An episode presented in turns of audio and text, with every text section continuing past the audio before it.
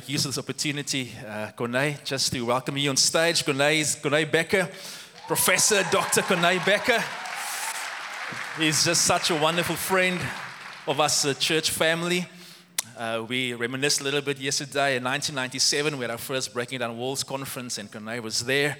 And he's been with us throughout all these years, just an incredible friend uh, to this ministry, someone who's just been praying for us, and someone whose words has been instrumental in shaping us as a, as a church family as well. And Corné, is, most of you are aware, he's involved with Regent University, where he's dean of the School of Divinity, amongst the whole range of other things that I find difficult even just to pronounce. But uh, he's an incredibly busy man, and he's, he's flown down. He's flying out again on Monday, Tuesday. Tuesday is a very short visit.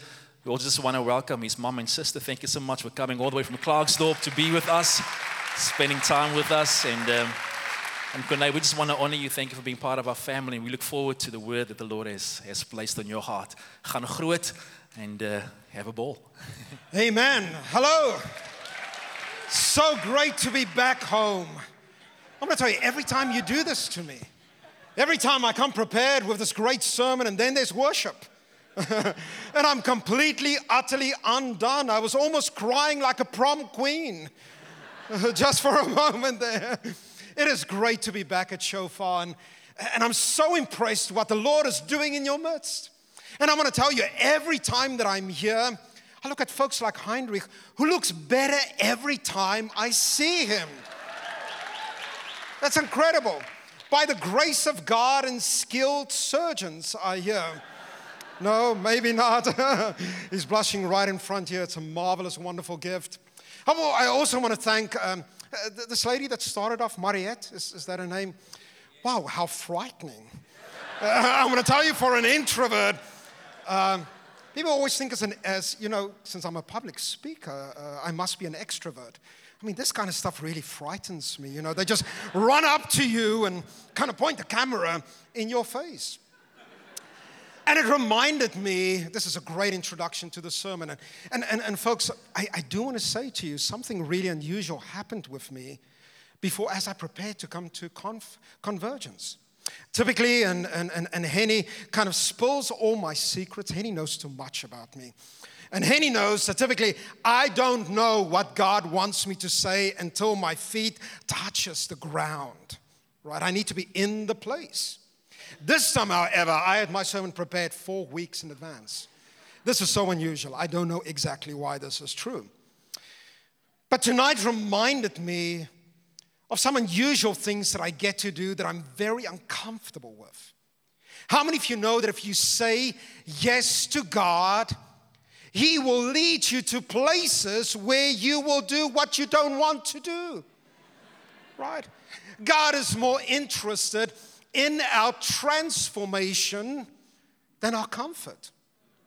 And one of the things that I get to do, our campus shares a campus with one of the largest television ministries in the world. And last year, as you know, there was this massive big election in America that took the world by storm.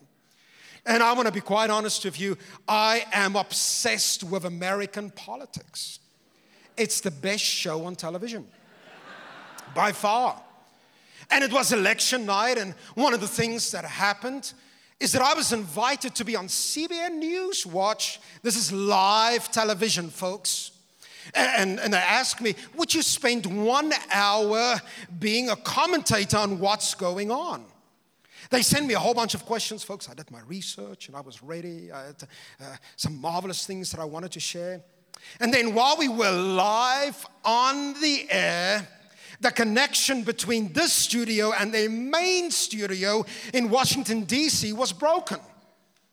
They did not know what was going on with the election. I'm supposed to comment on what's going on. Right? And of course, marvelous as these anchors are, they turned to me and they said, Well, we've just lost our connection. But Dr. Bekker, since you are here, tell the world what is the number one problem in the church? Live television, right? and typically, folks, and just so that you know, although I'm on television pretty much every week, I want to say to you, I'm one of those guys that have, I've got a face for radio and a voice for television, right? It's not my natural gifting. And when that live camera comes to me, like Murray Head did, right, I get that kind of meerkat face. You're aware of that, right? You just look not too sure. And, and, folks, live television really does not appreciate uncomfortable silences, uh, which really is my gift. I mean, I love to be in a place where you just say, hmm, interesting. It doesn't work on television. And here was the question what's the one, number one problem in the church? I'm so grateful for the grace of the Lord. And as she asked that question, it was as if the Spirit descended upon me. And this is what I answered. In actual fact, I got so fired up that they had to shut me down. Not once, twice. I was not invited for a full month back. it was very uncomfortable, right? And this is what I said the number one problem, this could only have been the Lord, in the church is the sin, and I'm going to introduce a new word for you today the sin of monomania. What's the word monomania? It's a term that comes from psychology. It means simply this to be obsessed with one thing. Folks, this is the greatest danger that we face right now in the church. Not only are we people that get obsessed with one thing, but we are neophiliacs. Do you know what a neophiliac is? People that love the new. Every time there's a new wind of doctrine in the church, folks, we jump onto that doctrine and that's all that we teach. Let me speak to you about this sin of monomania we get obsessed with one truth at the exclusion of another. It's an extraordinary problem. One of my greatest heroes in the faith was the Christian philosopher Dallas Willard. Have you read Dallas Willard? If you haven't, shame on you. you should. In actual fact, I was really, really upset with him. We invited him to campus about four years ago, and then he went and died. I, was so upset about it. I was about ready to write him a note. And, and until I thought, well, maybe that might not be helpful. Dallas Willard made the same statement. He spoke specifically about the American problem and how prophetic his words were. He said the problem in America and the church right now is that Satan has divided God's truth into two camps. He said, in both those camps, preach what he called a false gospel, an alternative gospel. This is going to get uncomfortable just for a moment. And Willard said, he said, there's the gospel of the political light, uh, right, excuse me, the, excuse me, let me go back. The gospel of the political left he says, where everything is about love, love, love, love, love. You just have to love people. Doesn't matter what they do, just love them. Everything will be okay. And Willard said, that's not the full picture. He said, here's the problem. He says, if you only look at that and say, all that you have to do is accept people, he says, you can construct a gospel of sin justification. He said, but then there's the other gospel, the gospel on the political right, where everything is about forgiveness and holiness. He said, and then if you leave out love, he says, you can construct what he called the gospel of sin management, where you never get rid of your sin, you only manage it. Willard said the power of the gospel is the fact that none of these truths are excluded from one another. The right term here is pure. This is the problem that we face in the church. Satan has understood that we are stronger together than what we are apart. And so today we have all of these camps within the church. As a dean of a school of divinity, of theology, I get this question all the time What are you? Are you a Calvinist? Are you an Arminianist? And, and I have fun with that question. I just say, Paul knew nothing about Calvin, nothing about Arminianists. These are 17th century questions. Can we get to the place that we can get to, the, to this extraordinary place where we can allow God to share with us His great truth? Folks, and this is where I want to start tonight. So, in the first century, this was a problem.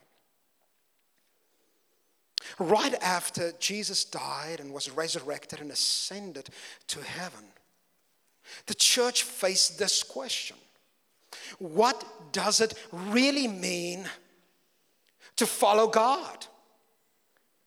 And right at the beginning of the church, folks, the church was still part of the synagogue. And Judaism was not a united group at all. There were multiple options. You could be a Sadducee or a Pharisee or a zealot or an Essene or part of the temple grouping, or you could be a scribe. There were just numerous, numerous options. Satan understood that if he could divide,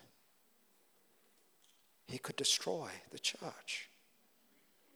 St. Augustine, Augustine of Hippo, great Augustine, which I have to remind you was African. You know, yes, I have to say it very carefully. Please don't tell my wife about this. My wife's Italian. And so whenever you're in Italy, they say, oh, great Italian, Augustine is painted with the white face. He was a dark skinned African, right? Um, Africa, like all good things, right? And um, Augustine used to say the following He says, The demon divides, the spirit unites. The demon divides the truth the early desert father said the same thing. There's a desert father by the name of Evagrius Ponticus who, who, says a very similar thing. He says, You have to be careful to, to listen carefully what the Holy Spirit may whisper through your brother or sister standing next to you because you never will have the full truth. We need one another. So, in that early context of the church, who was the first leader? I'm always sad to tell my brothers and sisters in the Vatican that it wasn't Peter. It's kind of an awkward situation, right? A number of years ago, I had the opportunity to have an audience with the Pope, the current Pope, uh, Pope Francis. And um, folks, I have a gift. I have a gift for asking the wrong thing at the right time right? and he was very friendly and he kind of greeted and, and, and of course I'm not kissing no ring, but anyways, I uh, shook his hand and I'm, and I'm friendly and he says, I am so grateful that Protestants and somebody probably uh, mis- misinformed him. He thought I was Lutheran. And so he, I'm so happy that the Lutherans have come to visit me. and folks, within a split second, I mean, I didn't miss a beat. And I said, uh, uh Pope, is Luther still in hell? which apparently was not the right question, right? Our visit was cut short a little bit, and I was never invited back. but in the early church, folks, the very first leader was James. And tonight, for a few moments, I want to take you to James. James is an interesting little letter in the New Testament. I don't, know if you've noticed that often people don't read from James enough. You know, uh, poor Luther. Let's, let's, let's get on to Luther just for a moment. It's the 500 year anniversary, it's appropriate. Right, and, and Luther called it a, an epistle of straw. He struggled with it. Uh, although I, I really like Luther. I do want to say to you, however, what an extraordinary text this is. And James asked the same question What does it truly mean to follow God? And it's interesting, James makes use of two words that I want to introduce to you tonight to describe what religion should be. Yes, words. Yes, folks, I, I use the R word. It's so funny how sometimes, you know, we play around with words, and I, I know it's very comfortable when people say, Oh, I'm not religious, I love Jesus. Uh, my quick answer to that is don't be a fool. the word religion is a word that's used in Scripture. And listen to what James says. He says, pure and undefiled religion. I'm gonna, I'm gonna just stop for a moment and look at those two words pure and undefiled. The Greek word for that word pure can also mean undiluted. In the early 2000s, I had the privilege of ministering uh, to a group of Christians out in California. And, and forgive me for saying this, Californians are interesting people. I have to tell you, a lot of hippies, just strange folk. And, and this particular ministry was connected with Bel Air First Presbyterian Church in Hollywood.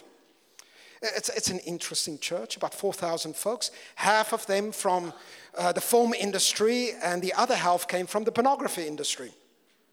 Strange folks, right? And, and I was involved in their camps. And, and for about five years, every year I would fly out to California and I would do the camp for them. And I remember that time I, I just moved to America and I was uh, really exercising and I was running again and I was kind of as thin as an anchovy, right? I, I was really looking good. And this gives you a bit of a context here. And I remember ministering to these folks, and uh, the one day I was really feeling good about myself. And, uh, and you know, ministry will help you with pride, right? it's a marvelous antidote. And, and, and I remember I spoke to the one person, and he, this is what he said to me. He says, Pastor, the reason why I like you is that you don't care what you look like. Thank you. Thank you. Marvelous, right? My son says it a little bit different. He says, Oh, Poppy, you have the body of a chess player. Mm. True. It's very, very painful. But there it is. Anyways, this very same person that I spoke to worked in the juice industry. Actually, in fact, orange juice. And, and you know, sometimes you meet those people that you should never ask a question of because they give you too much information, right? And I, I was just being polite and I said, Well, tell me about the juice industry. And I got a four hour lecture on what makes for good orange juice. But, folks, quite interesting, just two things. Number one, it should not be diluted, it needs to be pure. Folks, that's where we are in contemporary Christianity. R.C. Sproul once said it this way. He says, The problem with Christianity today is not that it's not, it's not that we're not everywhere. He says, We're 3,000 kilometers wide, but three centimeters deep. Everywhere, but shallow, diluted. The second problem, apparently, with orange juice, which made me stop drinking orange juice for quite a while, is that it's very difficult to keep other stuff from getting in it. And uh, during the third hour of lecture on what is good orange juice, he said to me, You will be amazed at how many insects end up in your orange juice. Thank you very much. It was the same here that I heard that apparently all of us eat one spider a year. That just seems wrong on every single level, right?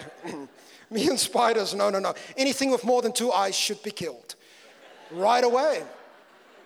But here it is with orange juice, folks. What you need really, it must be pure and it must be uncorrupted, no foreign substance in it. This is what James says, what we need. He says, pure and undefiled religion is what?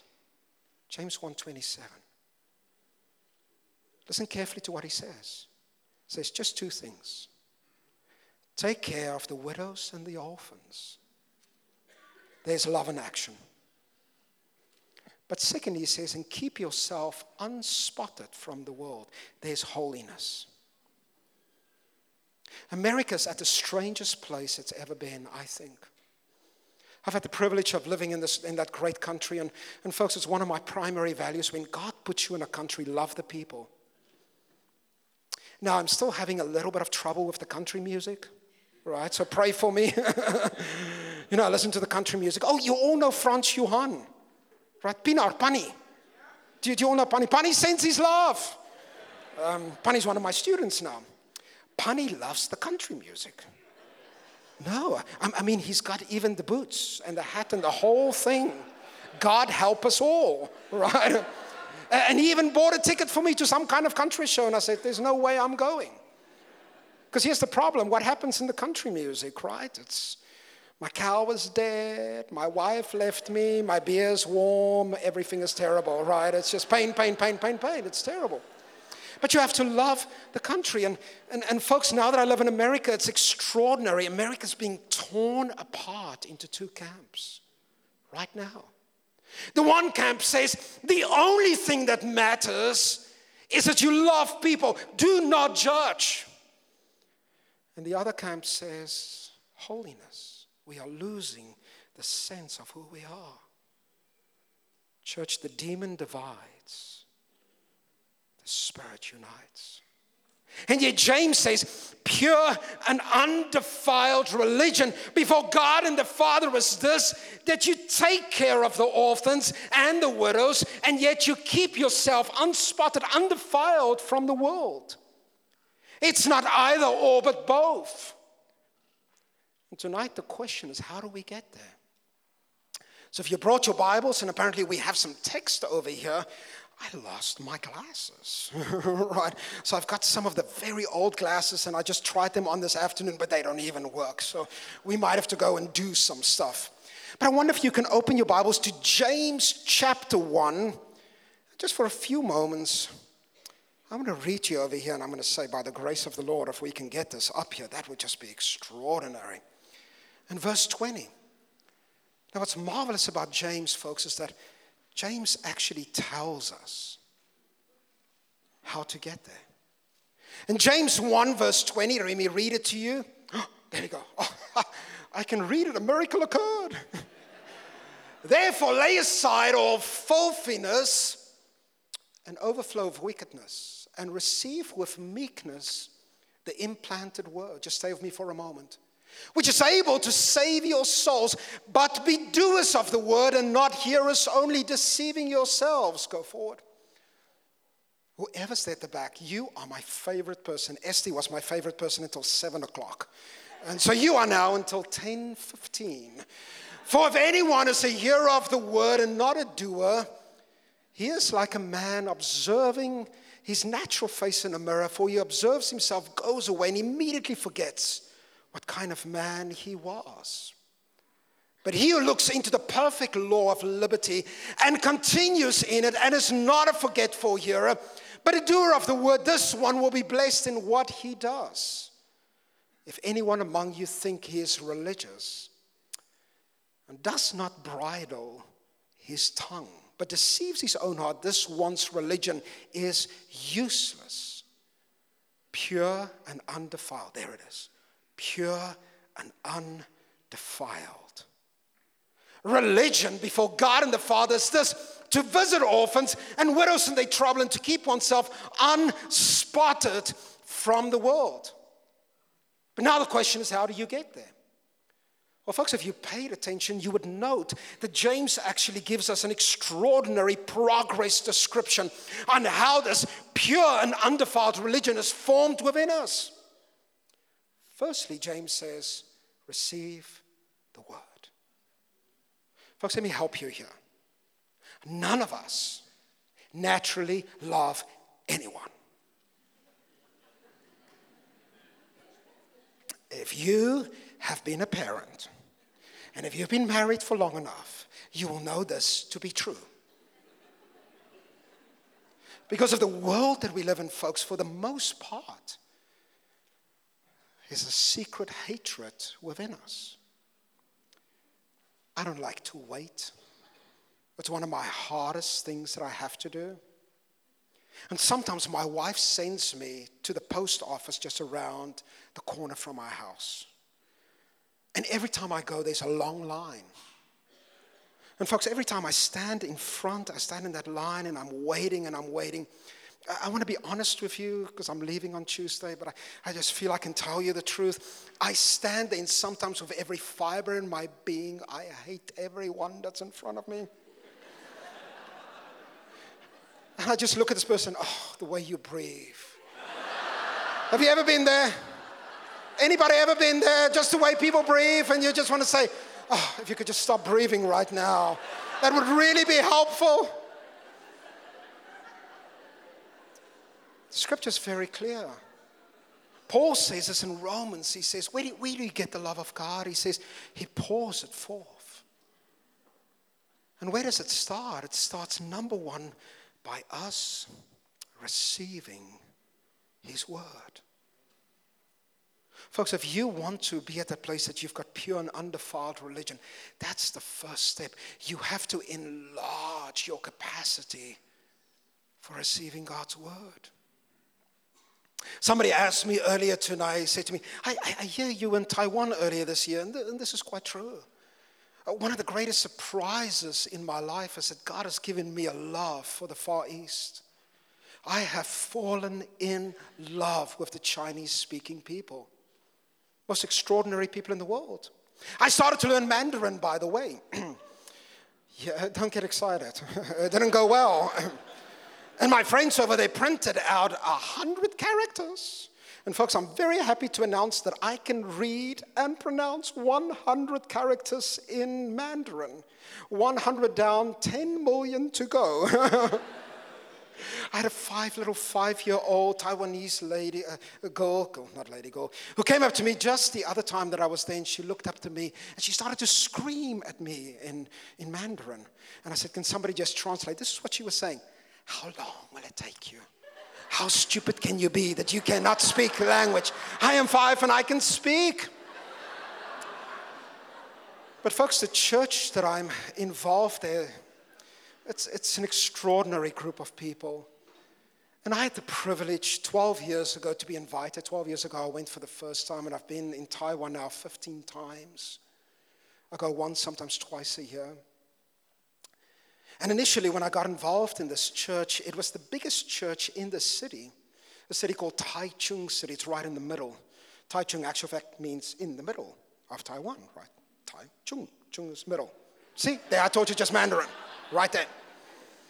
Anyways, I'm in Taichung City, and at that moment in time, church was started by an architect and a psychologist. Both did not have much theological training at that time. And um, 400 people it's massive. For Taichung, a city of now just over 3 million people. Well, cut 12 years later.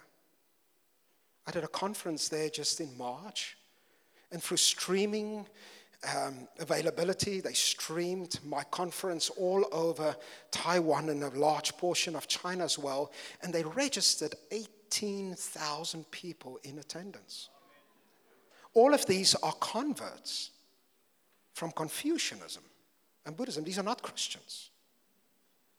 And, and every time people say to me, and, uh, and by the way, this church is just extraordinary. They've just planted 12 churches in Japan.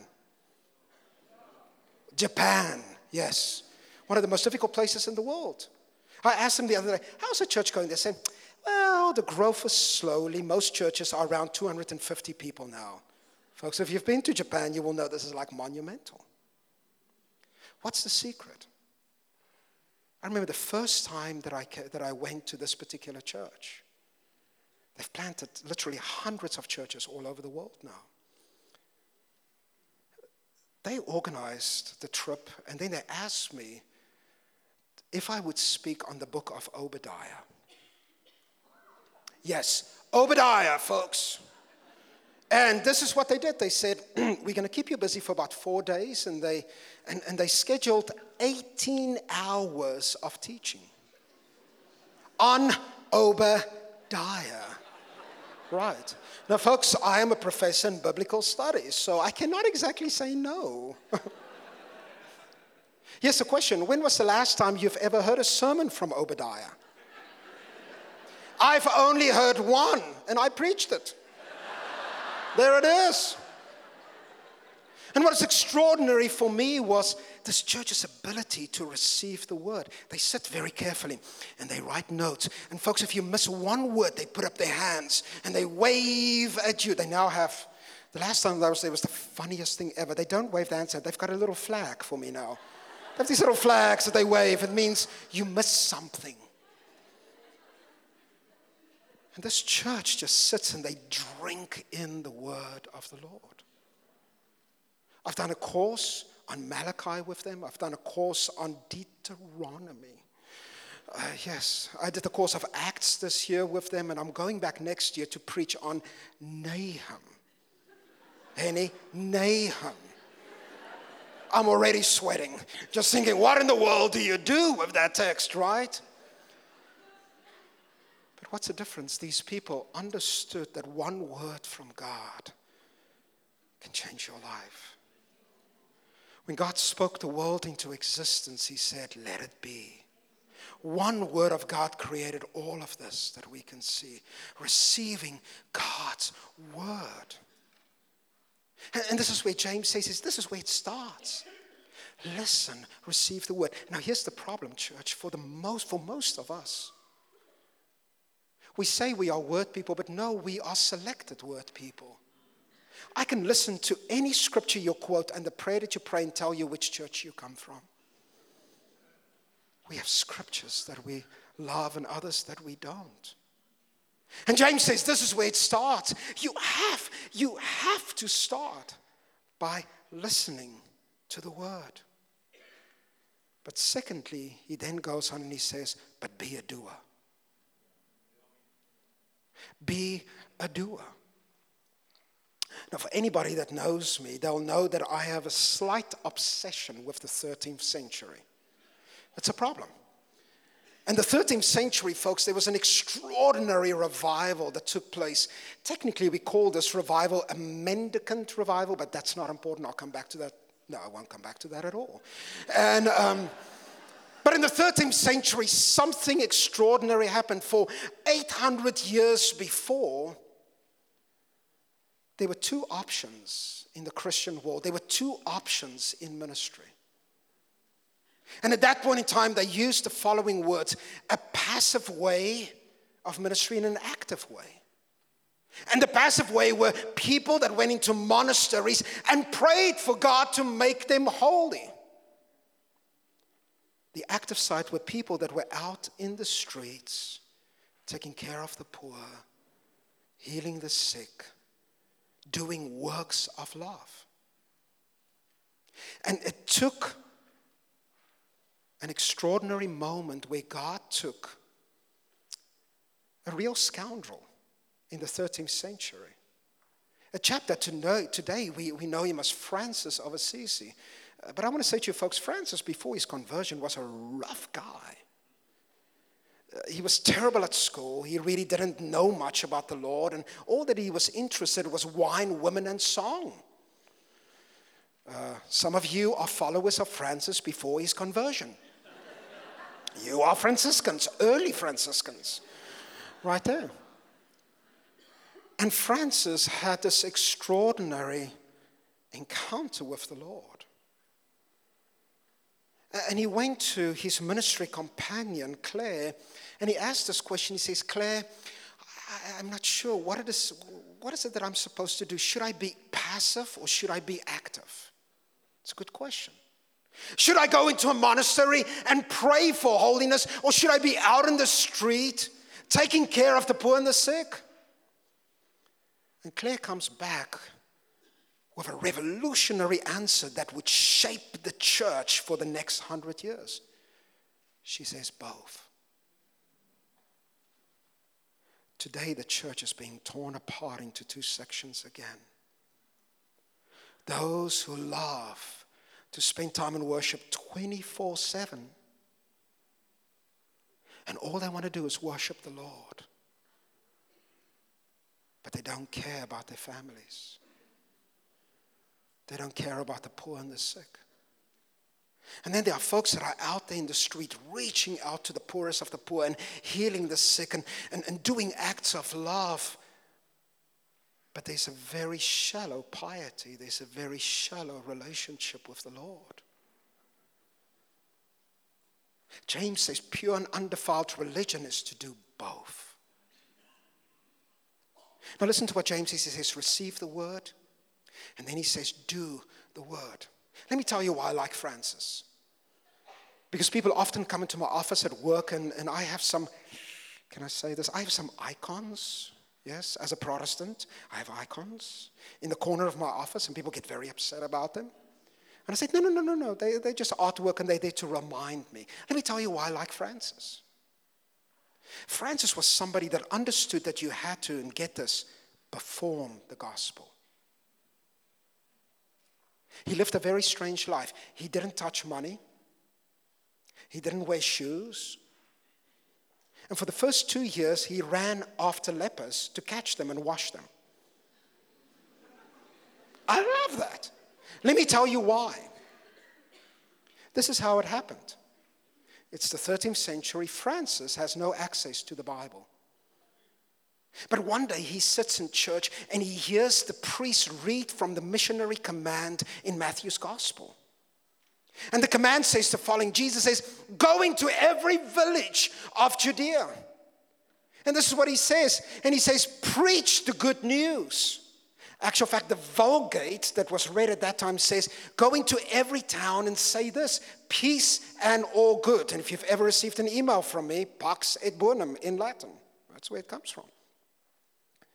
But then the text goes on and he says, Take no extra shoes, take no money belt. The worst part, take no books. That makes no sense to me. you know, we have beautiful Moitians sitting right here in front. who's now Slimtians as well. And I just love the combination of both of that uh, in my brother's life. But no books, no books. And then this text says, and wash the lepers in the Vulgate. Not cleanse the lepers, wash them. Francis, at the end of the sermon, goes to the priest and he says, Read it to me again. The priest reads it. He says, Read it one more time. What is he doing? He's memorizing it. He misunderstands it completely, utterly. And after about six times he did this, took off his shoes, says, I will never wear shoes again. He took off his money belt, threw it away, says, I'll never touch money again. And he said, Where's the next leper? True story. But out of this came a revival that literally saved the church and prepared the world for the Reformation. There's a wonderful scholar by the name of Paul Sabatier who called Francis an early Protestant reformer. Uh, he was excommunicated by the church for that little statement, thrown to hell, to be precise. But he's right. Listen to what James says receive the word, perform the gospel. Now, may I stop you for a moment? James has not said anything about speaking yet. You know, it's sometimes difficult when you have friends in other religions, right, in other faiths, in other forms of Christianity. And I remember years ago, I was serving at Rhema, and, and folks, our services were wild. This lovely dancing over here. And by the way, I love it when people dance. Some people should dance, others shouldn't right?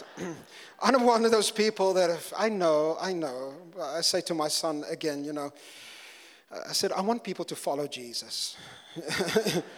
and, and, and by the way, I do have one move. Do you want to see it?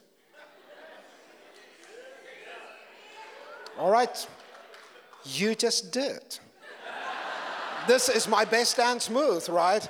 I just stand still. It's a marvelous counterpoint to what other people are doing, right? Anyways, I'm serving at Rhema, and I had a good friend that served at the Vatican at that time as the secretary for World Mission, Dr. Madge Karecki. She taught at UNISA for many, many years, and she went back to the States, and she came back. She was the first president of a Catholic university in Africa, female president. And Madge has gone back now. She's Chicago, and we've gone to visit her a few times. And I remember Madge says, I'm coming to church to you on Sunday. And I'm thinking, oh God this is going to be too wild a sermon, right? So I decided to take it to the 8 o'clock service, right? Because nobody's really awake. And you know what happens when you invite somebody that's not from your church? Of course, it was the wildest service ever. Well, Chris, you will understand that, Rhema. Auntie Carol was playing piano. The second song, she fell off her chair. Shoes everywhere. You've been in those services. You know what I'm talking about. Shoes are literally everywhere. Every demon in Gauteng manifested in our church. And I remember just, I just stood there, closed my eyes. We sat at the back, and I just went to my happy place with Jesus. When we got into the car, I finally said, So, Madge, what did you think of the service? And she surprised me. She said, I loved it all. She said, But one question I have for you. You said so much to God. When did you listen? Ouch. Yes, Madge, you're right. And here comes the third step. James says, Receive the word, do the word, and then he says, Control your tongue. That's the greatest challenge of our time. In the medieval times, a dark age entered the church. A dark age of too little information, illiteracy. We are entering a second dark age, folks, unless the Lord intervenes. A dark age of too much information, too much noise. And here's the problem, folks we speak and speak and speak and speak and speak. Every second day, I decide to get off Facebook. Because every day I've noticed that everybody has an opinion about something. We are like children running around with nuclear weapons. We have no control over our tongues. Folks, I'm going to say a radical thing. There's too much noise in the church. We have said too. And James says if you want to really learn how to do this, receive the word, do the word, control your tongue. Jesus was asked this question What is the most important thing to do? He quoted from a prayer in Deuteronomy. This is in Mark's Gospel. The prayer is called the Shema. And the Shema was a prayer that every Jew would pray in the morning and at the end of the day. Why the word Shema? Because here's the first word in the prayer listen. Listen, O Israel, the Lord your God is one God, and therefore you shall love the Lord your God with all your heart and all your strength and all your mind. Folks, the time has come for the church to have pure and undefiled religion. A religion that's not divided by acts of love or a search for holiness, but can do both. And how do we do this? We receive His word, we do His word. And very importantly, folks, we learn to control our tongue so that every word we speak I'll end with this. I live in a house with four extroverts.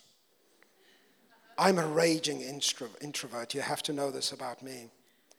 My Italian wife, my son who's 99% Italian and 1% South African, you know, being married to, the, to Italians is like being in Star Trek. It's like the Borg collective. You shall be assimilated. Resistance is futile. And then I have two Italian cats who don't know that cats are supposed to be quiet. They just meow, meow, meow, meow, meow the whole time. And I had this long conversation with my son. I said to him, Do you know that Jesus said that one day we will stand before him and give an account for every lazy word? That's what the Greek says lazy word. How quickly do we speak? How quickly do we say? I hope you're not going to stand behind me because you're going to wait a long time. I've said a lot of stupid things in my life. Pure and undefiled religion before God and the Father is this to take care of the poorest of the poor, the orphans, the widows, and to keep. Let us pray. Maybe you've come into this place tonight and you have realized through the course of this evening that your life is not right with God. There's a gift that God gives to every human being. And that gift is to know whether your life with God is right or not right. You don't really need a prophet to tell you your sin. We know. Maybe it was during the worship. Maybe it was during the preaching. Maybe it just happened right before you even came in here. Well, folks, in a moment I'm going to pray, and I want to give you an opportunity to, for God to, to pull you close to Him. And you might ask the question, how do I make my life right with God? Folks, it is so easy, like all good things. You have to acknowledge that you are wrong and that He is right, that He is holy and you are unholy.